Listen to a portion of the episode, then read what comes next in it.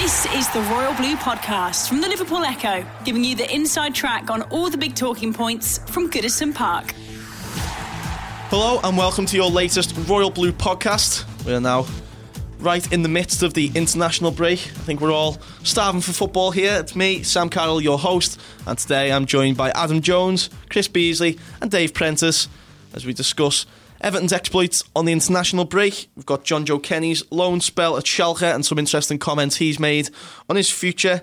And we'll also be having a look at the biggest start play for Everton and looking back at the anniversary of one of Everton's best derby wins of modern times. Lads, good to have you here. Adam, I'll start with you. Another clean sheet for Jordan Pickford on international duty. How impressed mm. have you been with his start to the season?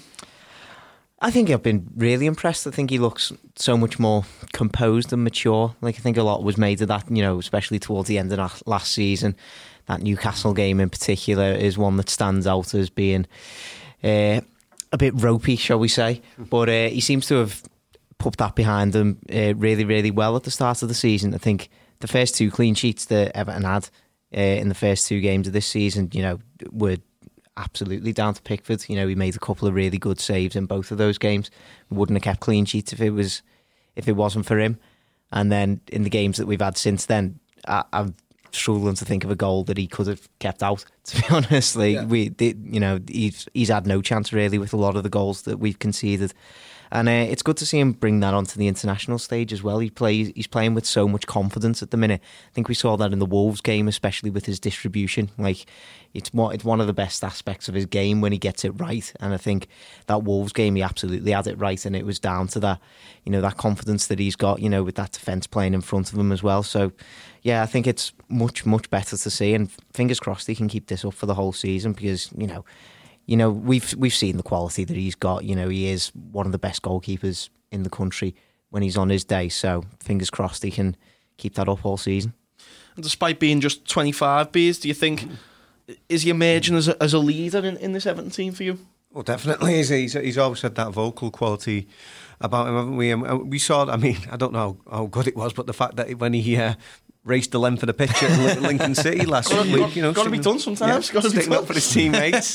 yeah, but it shows that yeah, he, he's always had that vocal presence about him. But like Adam says, it has to be channeled into a, a positive way rather than um, that whole nonsense, which is that's what it was up at St James's Park last season. Um, yeah uh, playing the pantomime villain with the with the Geordie fans, and you know because he's totally lost his focus. So, yeah, um, I keep saying it. It's an unprecedented um, territory, really, to to have an England number one at Everton.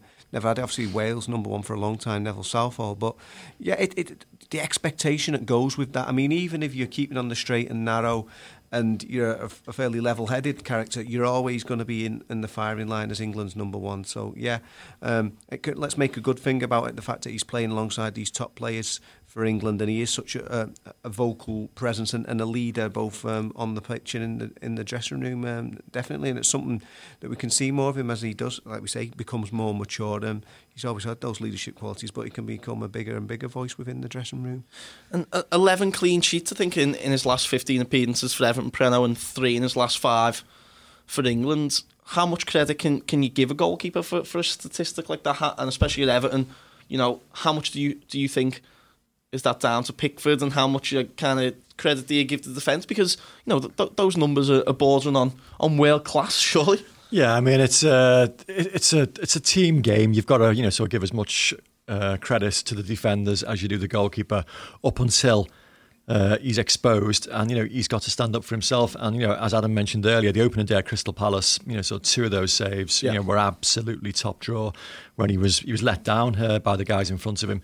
Uh, so that, that clean sheet was entirely down to him, and even England to a lesser degree. The Bulgaria game, you know, a couple of very sharp stops he had to make there. Um, you know, England were a little bit. Um, I wouldn't say disrespecting Bulgaria, but you know, so maybe they, they just took the eye off the ball a little bit. You know, so a couple of openings uh, opened up, but you know, he closed them down very, very quickly. He's made a good start to the season. I just wonder whether he's benefited a little bit from having had a proper break this summer. Yeah. Uh, so much intensity and so much scrutiny was on him last season, um, on and off the pitch. You know, there was that unfortunate incident that he got involved in you know, with his missus, uh, which comes with the territory when you're an international goalkeeper yeah. Uh, and their profile is on. You're a World Cup hero hero, you know, which he was at the time. Um, so he's had to deal with an awful lot at a very young age, and he's learning how to deal with that. And he is still a young man, and he will still make the occasional mistakes, as Beezo's referenced, racing the length of a pitch to grab somebody by the neck. Um, you ever done that? Which, you ever raced the length of the pitch for? A... um, Prenno's never raced. I'll plead, I'll, I'll, I'll, I'll plead the Fifth Amendment. I was one sense off twice in the same game, but we won't go there.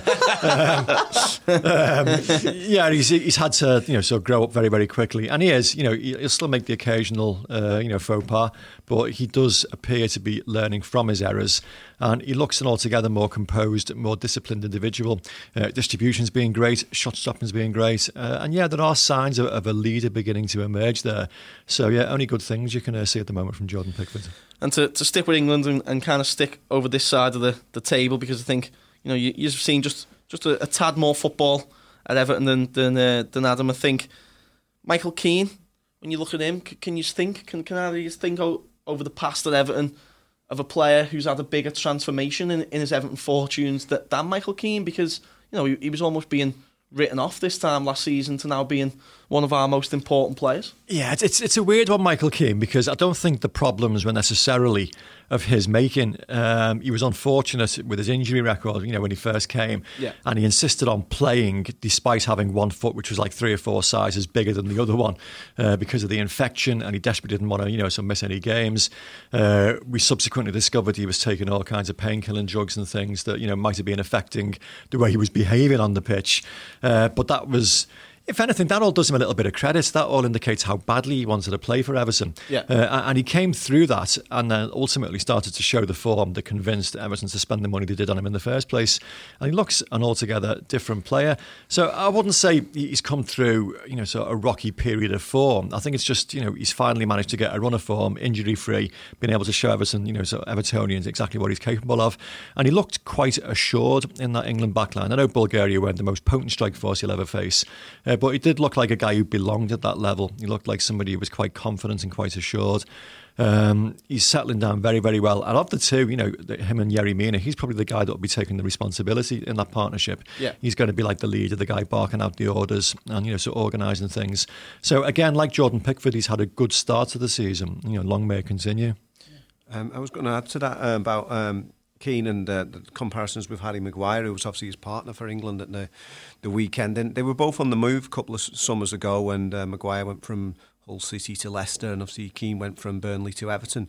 And at the time, you'd actually say, well, yeah, um, Everton had the better player. They were very similar in their profiles, but Keane was almost a- ahead of Maguire um, back then. But then, uh, had such a difficult season at Everton, Harry Maguire became the main man for England going into the World Cup finals, and obviously excelled there, became national hero, and we've all seen how his career's kicked on since then. Now the world's most expensive defender, and I did a piece at the start of the season when uh, Maguire made that move to United.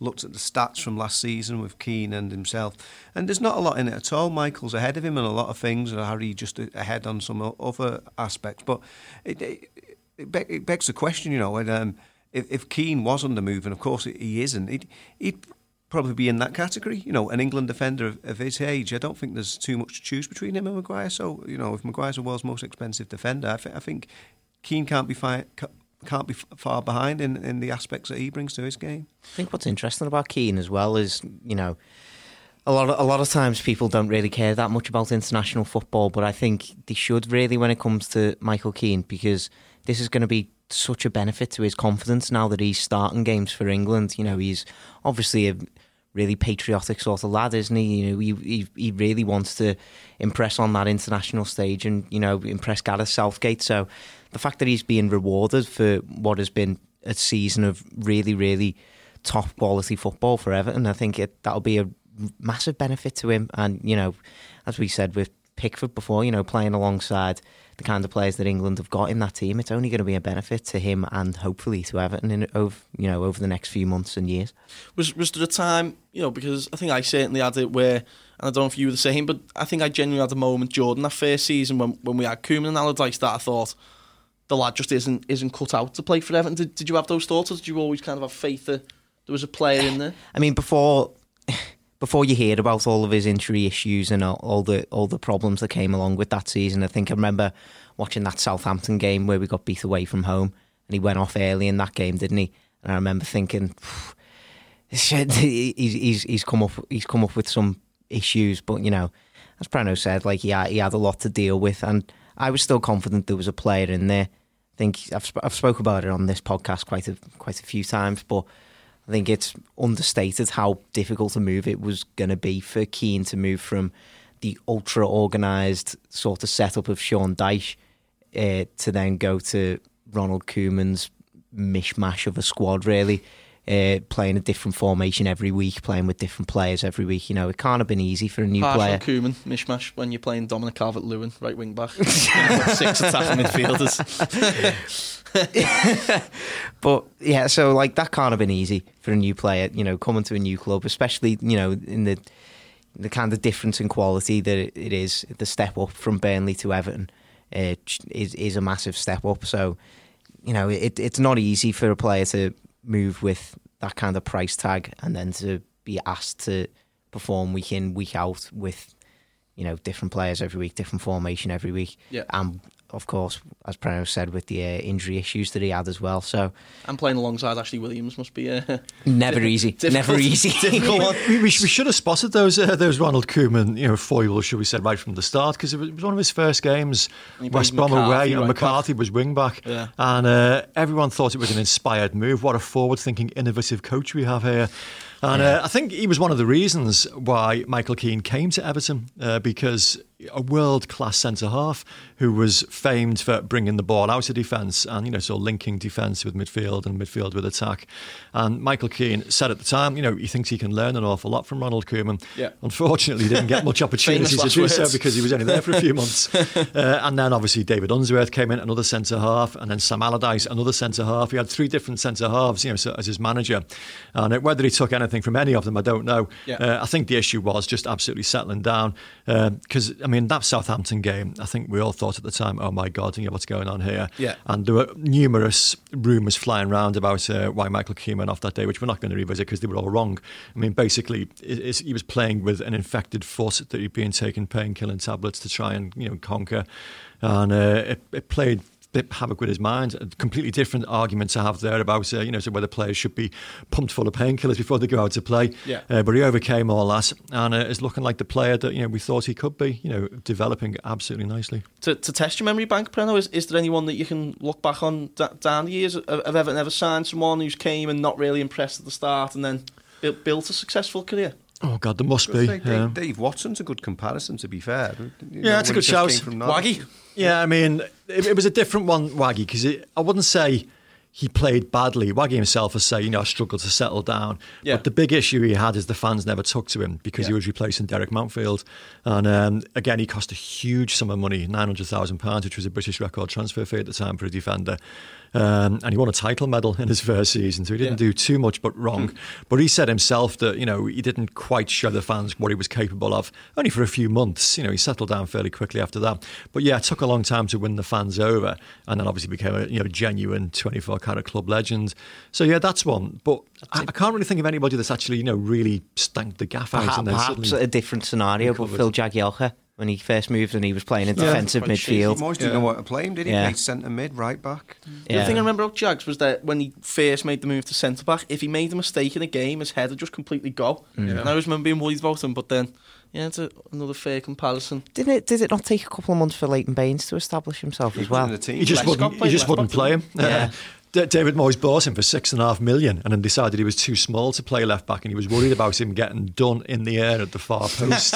and so he insisted sake. on playing Joleon Lescott there, and Lescott was outstanding at the time. To be fair, Yeah. Was he hoping Leighton was going to grow? a few Well, inches? exactly. and then you know, so I, thi- I think he Put him on one of those stretching machines. I I think he eventually got in by default when somebody got injured, and then you know couldn't be budged because he was so good after that, and never ever got done once on the far post, you know, in the air.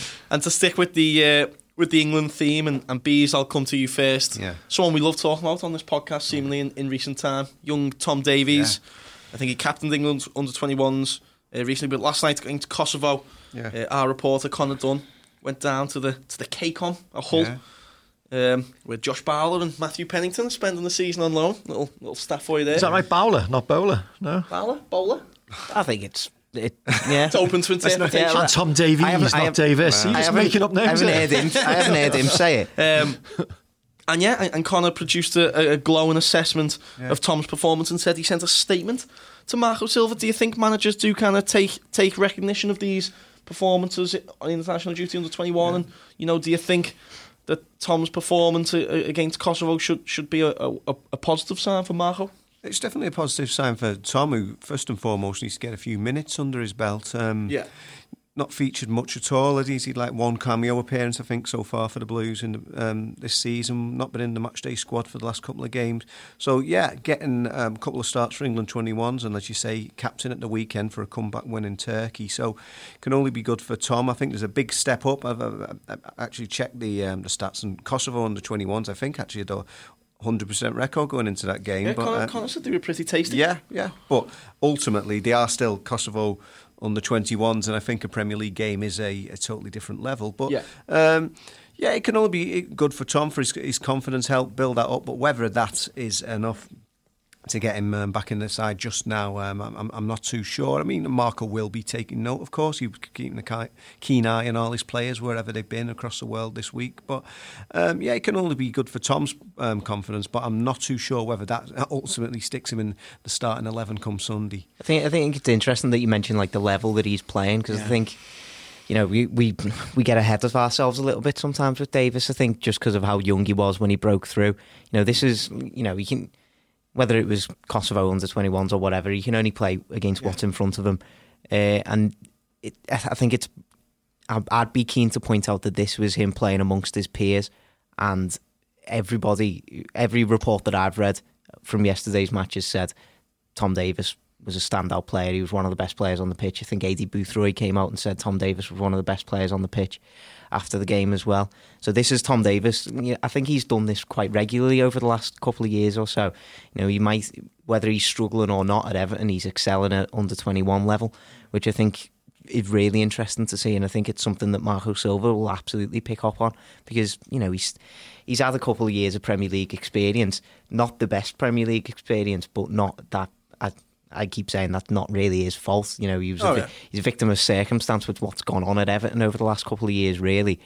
And I think Marco Silva will be looking at that and he's thinking, well, he's still ahead of he's still ahead of his age group quite clearly. It's just he's in a he's in a bit of a limbo period at the minute of trying to really work his way into the first team. And I'm you know I'm confident that he keeps putting in performances like this for the under 21s that he'll he'll find his way there eventually.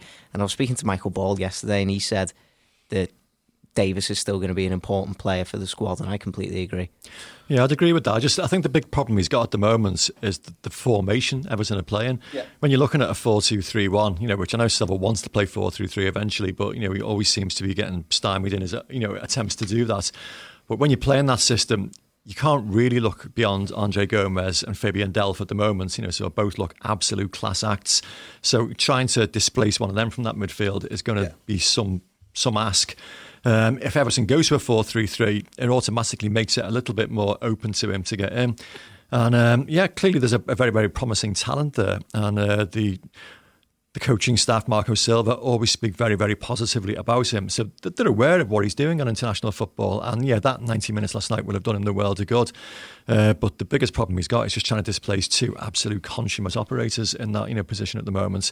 Uh, it's tough, but you know, d- d- don't rule it out. There's something there as well, isn't there, Prenno, in that, you know, he was handed the armband by Aidy Boothroyd in, in one of the previous England 21s games, been given the armband by Marco Silva. And I- don't think managers take this decision lightly to, to, to make people captain. And, you know, you see even his personality off the pitch, you know, like the way he dresses and, and, and stuff like that. He, he's obviously a, ve- a, a very strong minded in, individual. And that, that's got to count for something as well, hasn't it? Of course, it has. Yeah, you know, uh, ma- managers make those decisions based on what they see around the football ground, around the training pitch. You know, so around the, their peers. You know, the way players uh, are perceived. You know, by their by their teammates. And you know, so clearly for Tom Davis to have had the armband as early as he has, he's made a big impression, not just on the manager and the coaching staff, but on the players that train with him every day. You know, they clearly take things from him. You know, so some of them will look up to him. Um, you know, so that that is a huge statement. You know, so that a, lad of his age can be handed the armband. Uh, trying to think of, you know, so there aren't many that you can say that's happened to. I think Steve McMahon is probably one of the fewest I can remember, or one of the few I can remember who's had the armband at that age. And, you know, so, and he grew up into be, to be, you know, a, a proper midfield general. Uh, so yeah, you know, clearly there is something about his personality and his character that you know they, they like they like a lot, which you know suggests you know he has got you know sort of a long term future at Goodison. The Royal Blue Podcast from the Liverpool Echo. One young man at Everton who, who decided to kind of take his chances elsewhere this season, Adam was Jonjoe Kenny, who completed a quite surprised Low move to Schalke. Seems to be starting quite well. He scored a, a Belton goal last mm. last weekend. He was asked about his future this week. He said it's still too early for that decision. I don't want to live in the future. Whatever happens, happens. Now I'm definitely giving everything for Schalke. Doesn't exactly strike me as a man who sounds absolutely desperate to, to come back to Everton and seems to be keeping his options open. It's interesting, isn't it? Uh, I, I, think it's probably the right thing for him to be saying. I think he should be just focusing on the season ahead rather than anything else because you know you don't want to be caught up too much in you know what's going to be happening next summer or anything like that. Yeah. Uh, you know, he, he, seems to have started the season in fairly solid fashion. Uh, I think he had a bit of a mishap against Bayern Munich, giving away a penalty, but uh, you know, he, I saw his interview. Yeah, I saw his interview after that, and he was and he just owned up to it, and he said, "Look, well, look, I've got to learn from this mistake now. I've come to a club as big as Schalke. If these mistakes happen, I need to get it right quickly." And I think he's he's gone there in the absolute right mindset to just try and improve himself as a player. And you know, Schalke is an absolutely massive club in Germany. You know, they get sixty thousand at their home stadium every week, so he's going to be under a fair amount of pressure. You know, they they had a bit of a difficult season last season. I think they were only five points away from the uh, relegation playoff last season, which is uh, absolutely not where Schalke want to be. They want to be up challenging for European football again. So there's going to be a lot of pressure on Kenny all season. So to hear him say that he's just going to be focusing on you know improving himself and you know trying to f- focus on the the weeks and months ahead, I think it's probably the right thing to do. And uh, you know, good luck to him out there. Jonjoe Kenny Bees, does he have an Everton future in your eyes?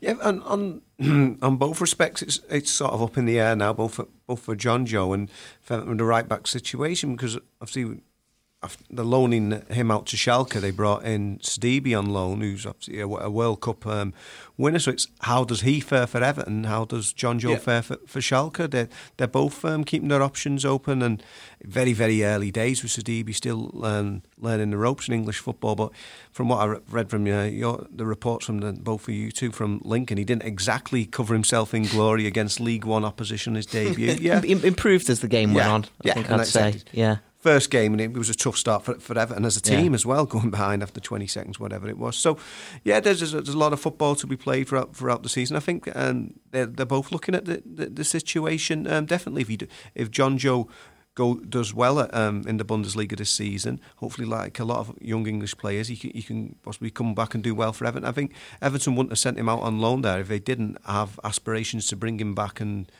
do well for Everton. That was the whole point that he's not quite ready to challenge Seamus Coleman this season, but maybe in 12 months' time um, he could be. It's a big opportunity for him, really. Uh, just thinking of a couple of players who've gone away from Everton on loan and you know come back different footballers entirely. Seamus Coleman was one, uh, yeah. uh, you know, so absolutely you know so flourished on his uh, loan spell at clubs far below you know so Schalke's level, and likewise Leon Osman, who um, you know so absolutely tore the place apart at Carlisle and Derby, was it, and you know came back ready for first team football. And Jonjoe Kenny has to do that uh, because he wasn't quite ready uh, in his you know few spells. We saw him playing for Everton to challenge Seamus Coleman regularly. Did okay. Did you know? Let's not get carried away. Did did okay in the times he was in the first team, but needed to do a little bit more to claim that place permanently. And if he's uh, going to get played regularly in the Bundesliga, he's going to get that opportunity to show exactly how good he can be. And uh, who knows, he could come back a different footballer ready to, to challenge Seamus Coleman. I think it's quite significant that you know the, the right back Everton signed this summer was a loan signing. They didn't make a permanent you know signing like Lucas Digne. You know they mm. brought somebody in in loan. So you know Seamus Coleman isn't getting any uh, younger as we know. You know so people last summer were talking about the need to you know sort of challenge him you know more regularly. So you know Jonjoe Kenny has got this season to try and prove he can be that man. Do you think going out on loan, Adam, at Everton looking for him? You know, and obviously that goal would have been a, a positive sign to just maybe improve a little bit on the offensive side of his game because defensively he's always been pretty sound and, and, and largely solid, hasn't he? Uh, yeah, I think he proved that in that 2017-18 season. I think there was a, you know, a lot we have a lot of defensive mishaps for Everton. Uh, Kenny, I think, on the whole, performed pretty well throughout the time that he was deputising for Coleman. Uh, and I think since then, yeah, he, he, he's, he's shown a lot defensive wise, which has made me think, yeah, he can he can be a really, really good Premier League player. It is just going forward. I think we saw it more in his time in the under 23s. I think he was a lot more, he was a lot better going forward. Uh, I still think he's got a really good cross on him. Uh, there was a couple of times last season where he had a couple of long range efforts. And I thought, you know, he, he is looking to try and get himself that spectacular goal, isn't he? And uh, you know, thankfully for him, he, he uh, took his one for Schalke really, really well. It's the technique behind that, uh, you know, that low drive. You know, it would have been really easy for him to lean back and just hit it into Rose Ed, but he didn't. And yeah, hopefully that will give him the confidence to push on. You know, uh, when he joined Schalke, he gave an interview saying, "Yeah, like the manager does want me to get forward and progress a little bit more." And uh, yeah, I think that's exactly what Marco Silva is going to want to see because you know, the, as we know, the fullbacks are just so crucial to the way Marco Silva wants to play all over the pitch, and especially going forward. You know, we're seeing, I think we see it a little bit more with Lucas Digne down the left flank. You know, just how crucial he is to Everton's attack and play. But I think Seamus Coleman, you know, t- towards the end of last season more than the start of this season, we saw how important he was as well when with him breaking forward. So, you know, if Kenny can easily get himself into that mould with how he's playing at Schalke, it will make his transition back to Everton much easier. Three players we've mentioned there, Prenno, Keane, Davis and Kenny all and Pickford as well, all have you know prominent roles to play in that 2017-18 season that Adam mentioned, and, and not to kind of throw everything on Koeman, but do you, do you think Davies and Kenny could have been maybe affected by that season in terms of the, the first full season in the Premier League? You know, a really difficult one for the club and changing managers, or do you think it's still been good for them and it'll be good for them in the long term to have got those minutes in adverse conditions? I think it wasn't good for them at the time, I think, but subsequently, yet they'll learn from the experience. It was a very turbulent time for everybody involved in the football club. And yeah, it's not easy for A, a new signing, or B, a young footballer uh, to try and play regular football against the backdrop of what was going on there with the managerial upheaval, with the defensive uncertainty. I mean, yeah. some of those defensive performances at the start of that season were bordering on the criminal. Weren't they? They were, they were horrendous. You know, the Arsenal at home, the one that finally saw you know Koeman get the shove. I mean, and then even subsequently, you know, that, that Southampton game will live long in the memory as one of the uh, you know sort of most awful performances we've seen from a blue side. So yeah, you'd have been a very, very strong character not to have been affected by that, but to have played their way through that and to have come out, you know, intact on the other side. Uh, what, what's the phrase? You know, whatever does what, what doesn't kill you makes you stronger. Uh, they will have learned from that experience, and uh, you know, fingers crossed they'll never have to go through something like that again. Yeah. Uh, but you know, if things do get a little bit rocky in the future, they'll be much better equipped to handle it. So yeah, they will have benefited from the experience, although they wouldn't have thought so at the time, having to you know live and play through that.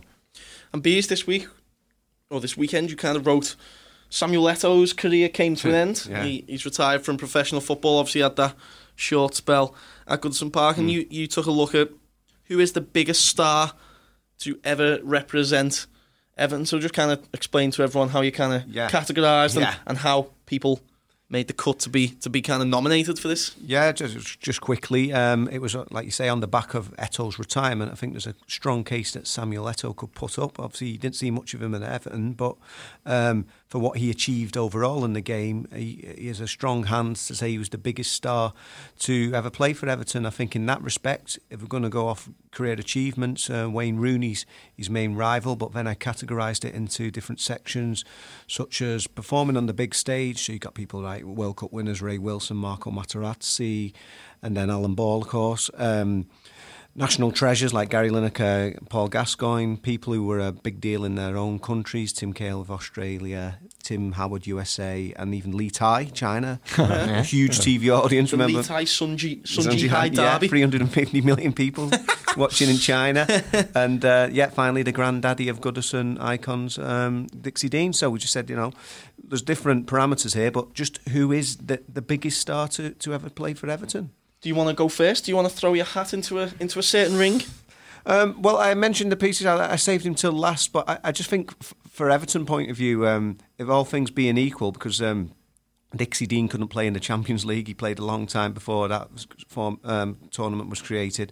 That Dixie Dean for Everton, just in the way he's an icon for the club. Um, Yeah. Um, like I said, um, 100 years Everton top. Everton became the first club to have two, 100 years in top flight football. They had the Dixie Dean um, badge on the sleeve, the fact that his statues outside the ground. Um, now the club and the season awards are called the Dixies. So I think Yeah. in that respect, um, he sort of he represents Everton to the world, and we have to remember really that the club are actually going for 50 years before his 1928 season. So it's almost like we can be guilty of thinking that Everton started with Dixie Dean. There was a lot of football before then, but he's just such a an icon within the club, and of course now, as Dave's uh, uh, mentioned, the, the Dixie Dean re- um, Hotel as well. So he remains just such a, an icon for Everton. So in that respect, uh, maybe you could actually say it was Dixie, and you, you can only imagine what Pretend sort with a of right smile on his face you there. can only imagine what kind of hype there would have been around him if had he been Yeah. playing now. No, I was just going to say that at the time that he played, you know, so he almost certainly was, and certainly for the subsequent years after that. If you look on his Wikipedia page, there's quite an entertaining story about an Italian prisoner of war who was uh, taken prisoner in the Libyan desert uh, in 1940. and, uh, this, It's is, this has started well, hasn't it? rea- his reaction to being captured was F your Winston Churchill and F your Dixie Dean. um, you know, so, you know, an Italian prisoner of war had known all about um, Dixie Dean. And that famous picture taken at the 1933 FA Cup final when he's receiving the, uh, the trophy from the Queen Mother, who's looking, you know, so a future Queen Mother, who's looking adoringly at him. and uh, before that match kicked off, her husband, the King, uh, actually turned around to her and said, you know, so my dear, this is, you know, so so and so. And the number nine is Dixie Dean. To which she, she allegedly turned around and goes, my dear, even I know who Dixie Dean is. so he, he was, he, he was huge. It's a good impression time. of the Queen Mother. That was Indeed, yeah, that, that's as posh as my voice gets. Um, he, was, he was absolutely huge at the time, and you know, in subsequent years. I mean, if you remember his death um, in 1980, Yeah. it was the only time in history that the Match of the Day theme music had been silenced. Really, yeah? Uh, at the end of the program, yeah, they just put a black and white image of Dixie Dean on the screen, um, and just utter silence, and it was it was incredibly poignant. Uh, but that was that was then. I mean, uh, the Dixie Dean Hotel, as uh, Bezo very kindly mentioned, there was opened um, in the city earlier this year, and part of the reasoning behind that is to try and tell. Uh, a, a modern audience all about you know what this incredible man achieved Yeah. uh, because Liverpool's a massive tourist destination now. People come to the city all the time, and uh, the Shankly Hotel directly over the road. People aren't aware of Bill Shankly that come from you know so all over the uh, the world. Likewise, Dixie Dean. So part of the rationale behind creating the Dixie Dean Hotel is just to educate people, you know, so what this incredible man achieved, you know, so on and off the pitch. So you know, is he the biggest star ever to have played for Everton? You know, in the modern era, you could probably make an argument for the likes of Paul Gascoigne, uh, Gary Lineker. You know, so people that didn't necessarily enjoy their, you know, so absolute high points as Everton footballers, but then subsequently became, you know, so absolute icons of sport. Samuel Eto'o, maybe. It's, it's a tough one. Yeah, so I wouldn't like to argue on. You two throw your uh, case in. Any, Adam? In terms of like a global figure, I just can't look past Wayne Rooney. Yeah. Like Wayne Rooney has been plastered absolutely everywhere. I mean, probably probably since his move to Man United, if we're if we're looking at it that way, but he is still absolutely everywhere. Like you see back pages, sometimes even front pages with Wayne Rooney on them. Like some, let's not go there, Mul- multiple times a week. Don't- you, you see them multiple times a week, don't you? And he is just he is just a face that so many people around the world will know. well, he's a superstar in the media age, isn't he? Yeah. You know, so where, you know, it's so different stages as well, though, isn't it? Like as you were saying, obviously Dixie Dean at his time, and then in the eighties, Lineker, you know, Rooney now. It's difficult, really, to say we. I still don't think we've had a, a global kind of maybe, maybe Dean in his era, then judging by what you have said, but it's difficult to remember a, a, a true global. Real Madrid tried to sign Dixie Dean in, oh gosh, 1931, I think it was, at a time when no footballers uh, went abroad. It, Yeah. it was just unheard of. So, you know, he was clearly known on the continent, you know, so in the early 30s. Yeah, what I would say is that Dean and Alan Ball, at least the peak of the powers, was their time at Everton. Obviously, Rooney bookended his, his Premier League career at Everton. Obviously, he was still very much just starting to become a national icon at 18, just before he left. But all those trophies were won at Man United, all those accolades. Eto's time was before his uh, he was at Everton, same, similar with Gascoigne. Um, Lineker was only just sort of reaching that level when, when, he, when he left after one season. So it's unfortunate. Same, same with Materazzi. Who, who'd have thought he'd have gone on to become a, a World Cup winner and when he was left Not crying on the touchline Yeah. against Coventry City. So unfortunately, a lot of these players who have achieved such heights have done it not at Everton. It's after they've left Everton or before or um, b- beforehand. So um, at least with with Dean and Ball, it, it was sort of like they were at the peak of the powers and they achieved those, that greatness while at Everton. Was not always the case with a lot of these players. But Bally was a superstar during his time at Everton. But I suppose the, the counter to that argument mm. is that he was a superstar in an age of superstars. The mm. 60s, you know, you think about George Best, you know, so Bobby Charlton, uh, Jimmy Greaves, you know, there Yeah. were absolute, you know, world superstars playing in the English league, you know, so th- throughout uh, Bally's era. But yeah, he was undoubtedly, you know, the standout performer during that. And Gavin Buckland's book, that uh, Money Can't Buy Us Love, which I finished last week and which is absolutely top class, by the way, uh, talks about. Uh, have to uh, pl- plug it. He's not here. no, no, no, that, that was that was a sincere plug. It genuinely is good, you know. So if, if he was here, I'd be far more cynical about it. but no, he was. He, he was like the, the one absolute, you know, sort of shining light in, in that Everton team. I wouldn't say in a team of no stars because there were an awful lot of stars in it. But Alan Ball was undoubtedly the international performer, the international star that everybody knew in that team. And just to finish then, yesterday, which was Monday, was 13 years, quite unbelievably, since oh, we trounced Liverpool this? 3 0 at Goodison Park. Obviously, Tim Cahill and Andy Johnson double put the Reds to the sword. Probably, I'd say, one of the best days of my whole life. Anyone else? I genuinely was. Do you know what? The, the memory I've got is that at the time we had like a big like, boombox type thing. And my dad, literally, because like where we lived on Walton Lane was where like all the fans kind of had to walk back from the match. My dad literally just sellotaped it to the window, opened the window, and we just played Z cars on repeat for like two hours. So all the Liverpool fans walking past just had to listen to Z cars while me and my dad were just out the window. Tell this tale every pocket. We said this last week when you saying the Man United game in, in 05. We, we, we were just opposition fan baiters, essentially. Like, that's all we used to You wouldn't like to be a neighbour of Sam Carroll's, would you?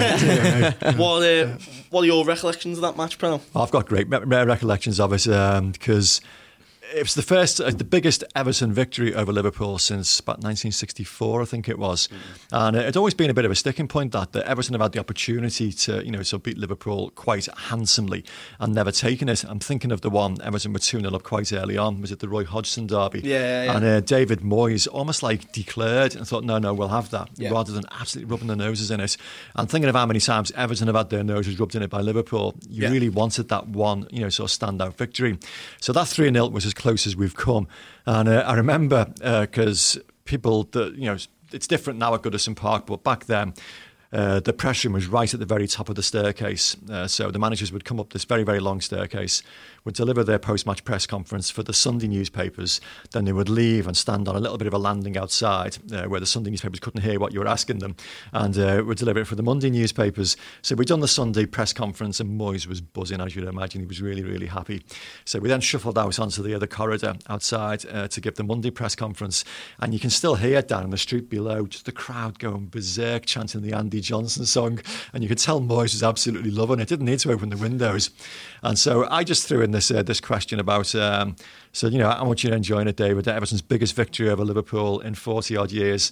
And uh, also the biggest derby win in 40 odd years. And I won't embarrass the individual, but one of our um, national newspaper colleagues, who's clearly uh, got red blood running through his uh, uh, veins, barked back at me really, really angrily. It's not the biggest derby win. It was 4 0 last year at Anfield, whatever it was, whatever Liverpool's most recent win was. And so I just looked at him and said, no, no, Everton's biggest win. But you could tell even the Liverpool, you know, supporting press corps were absolutely hating it, which made it made it even better. so it, it was, it was, uh, it, it was, it was a great day. Sadly, there haven't been, you know, so many since then.